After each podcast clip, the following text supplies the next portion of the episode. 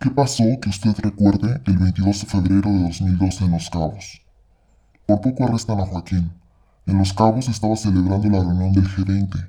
Había muchísima seguridad de Estados Unidos y de México. Joaquín quería verme ese día. Me habló por teléfono esa mañana. Yo le dije que estaba muy custodiada la ciudad.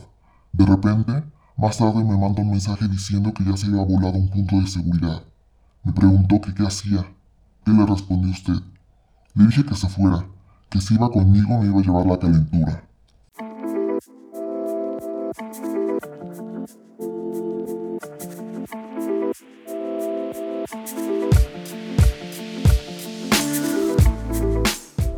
Bienvenidos a los libros de la política, el podcast que te abrirá el apetito de conversación sobre los temas políticos de la actualidad. He seleccionado para ti libros que te pondrán al día con las novedades editoriales de las plumas líderes sobre este tema.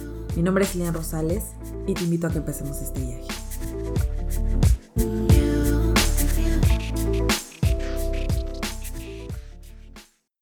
Una vez más, me da un enorme regocijo estar con ustedes en un nuevo episodio de los libros de la política. Curiosamente, el texto que vamos a tener la oportunidad de comentar coincide con lo que está pasando en la coyuntura de México. Específicamente me refiero al acontecido el 17 de octubre en el estado de Sinaloa, cuando Vidio Guzmán, el hijo del Chapo, fue detenido y posteriormente liberado debido a las balaceras, bloqueos y presión que su gente generó en distintas zonas.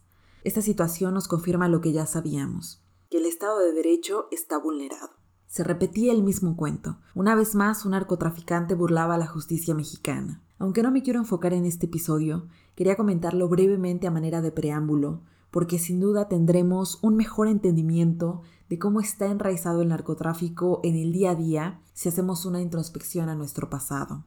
En este sentido, el libro estelar de este episodio es El juicio, crónica de la caída del Chapo, escrito por Jesús Esquivel, un reconocido periodista egresado por la Escuela de Periodismo Carlos Septién y además corresponsal en Washington, D.C.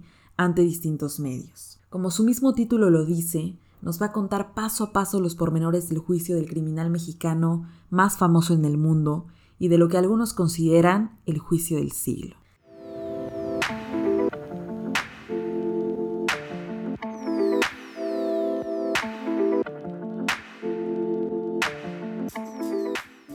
La historia comienza el 13 de noviembre de 2018 en la Corte Federal del Distrito Este del barrio de Brooklyn.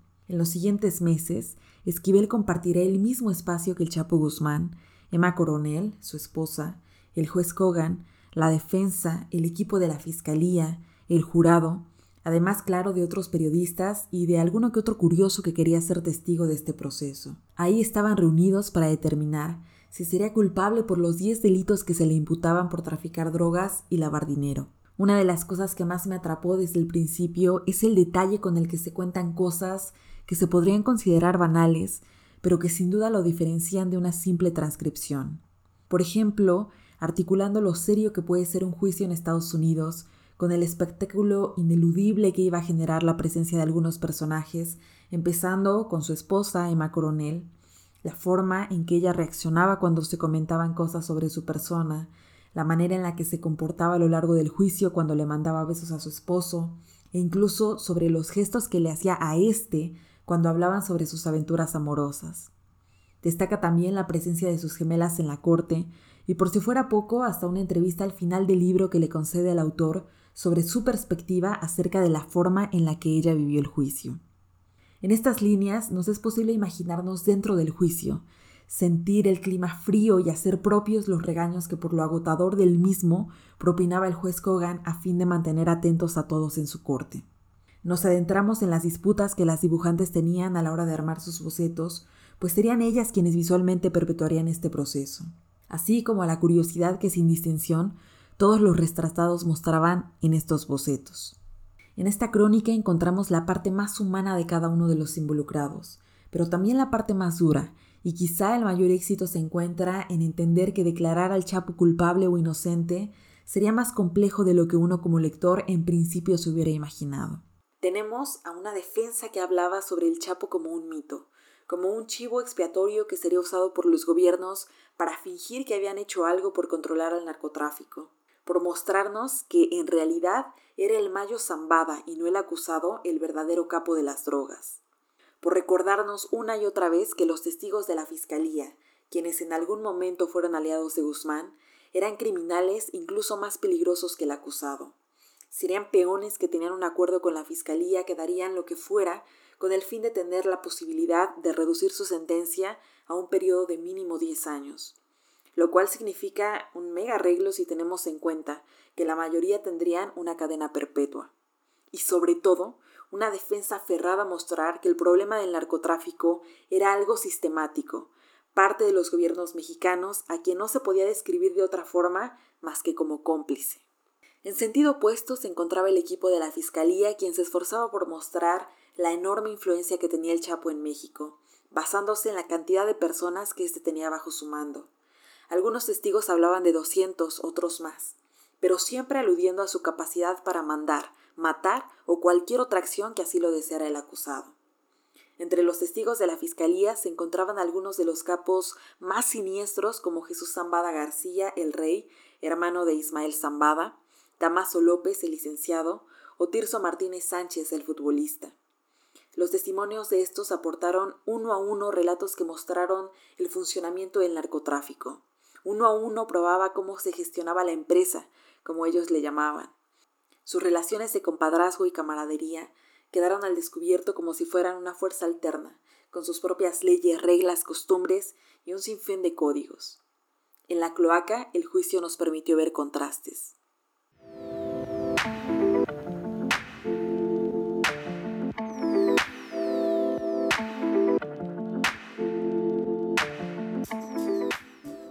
Lo que les acabo de contar es una pizca de todo lo que este libro ofrece. Además, el autor sí cumple con la promesa que le hace al lector le otorga herramientas para determinar si Joaquín Guzmán realmente es el narcotraficante más importante y siniestro de México o si tan solo es un campesino que actuó por necesidad y que fue víctima de sus circunstancias. En las declaraciones hay muchísimos temas que se van hilando. Yo me quedo con tres reflexiones. Por un lado, está en determinar qué tan implantado está el narco en México y la culpa casi absoluta que se le adjudica al Estado mexicano no importando que sea Estados Unidos quien provee las armas a los narcotraficantes, que sean ellos quienes mantienen el marco legal favorito para lavar dinero mediante transferencias electrónicas inferiores a 10 mil dólares por no tener estas ningún tipo de rastreo, que son también responsables de sus adictos y sobre todo que igual que México tienen funcionarios corruptos que siguen manteniendo al narcotráfico vivito y coleando. Por otro lado, me gusta mucho la forma en la que se hacen los matices de cómo la prensa americana y mexicana consideraban algunos aspectos más relevantes que otros. Una vez más, cada uno sopesaba las declaraciones de manera distinta. Y finalmente, hay una parte que no puedo dejar de observar. En el juicio solo se ponderan los actos que el presunto culpable había realizado en Estados Unidos, por lo que no se consideraron los actos cometidos en México. Por lo tanto, la justicia que en ese juicio se calificó no contempló nada de lo realizado en este país, y eso, malo o bueno, se quedó en el olvido, y todo eso por lo que la justicia mexicana lo apresó, quedará en un impasse eterno. Estos tres puntos refuerzan nuestro primer argumento. El Estado de Derecho en México está profundamente lacerado. Yo los invito a que saquen sus propias conclusiones y reflexionen sobre el grado de influencia que el narcotráfico tiene en la política.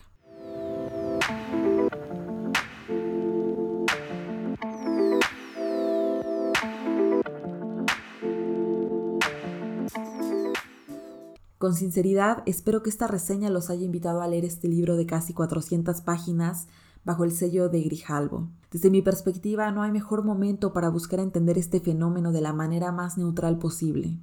No me queda más que agradecerles el tiempo que se han tomado en escuchar este podcast, no sin antes comentarles que nuestra reseña del día de hoy fue posible por una recomendación y lo agradezco porque lo disfruté muchísimo. Y por ello mismo los quiero animar a que me manden sus sugerencias por medio del correo electrónico loslibrosdelapolítica.gmail.com o por medio de Twitter como Libros Política. Nos vemos en la próxima.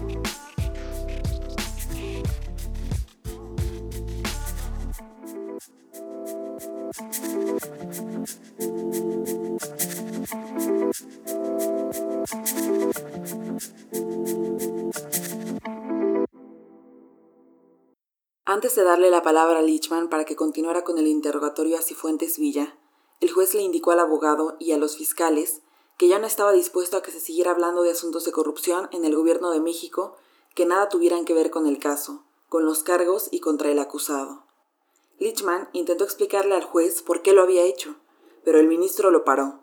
Le enfatizó que entre muchas de las cosas que habían quedado establecidas en la audiencia anterior, era que tanto el acusado como el Mayo Zambada pudieron haber sobornado a un presidente de México, pero que eso era totalmente irrelevante para el proceso del que él estaba a cargo.